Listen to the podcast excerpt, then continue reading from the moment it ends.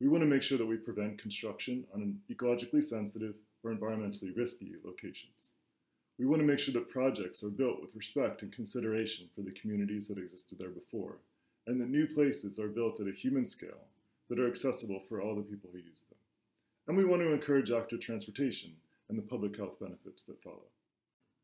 We've updated the credit requirements for EV charge points with the aim of continuing to pull the market forward. But EVs are not enough to achieve all of our goals. They won't quite get us to zero emissions unless our electricity is also 100% renewable.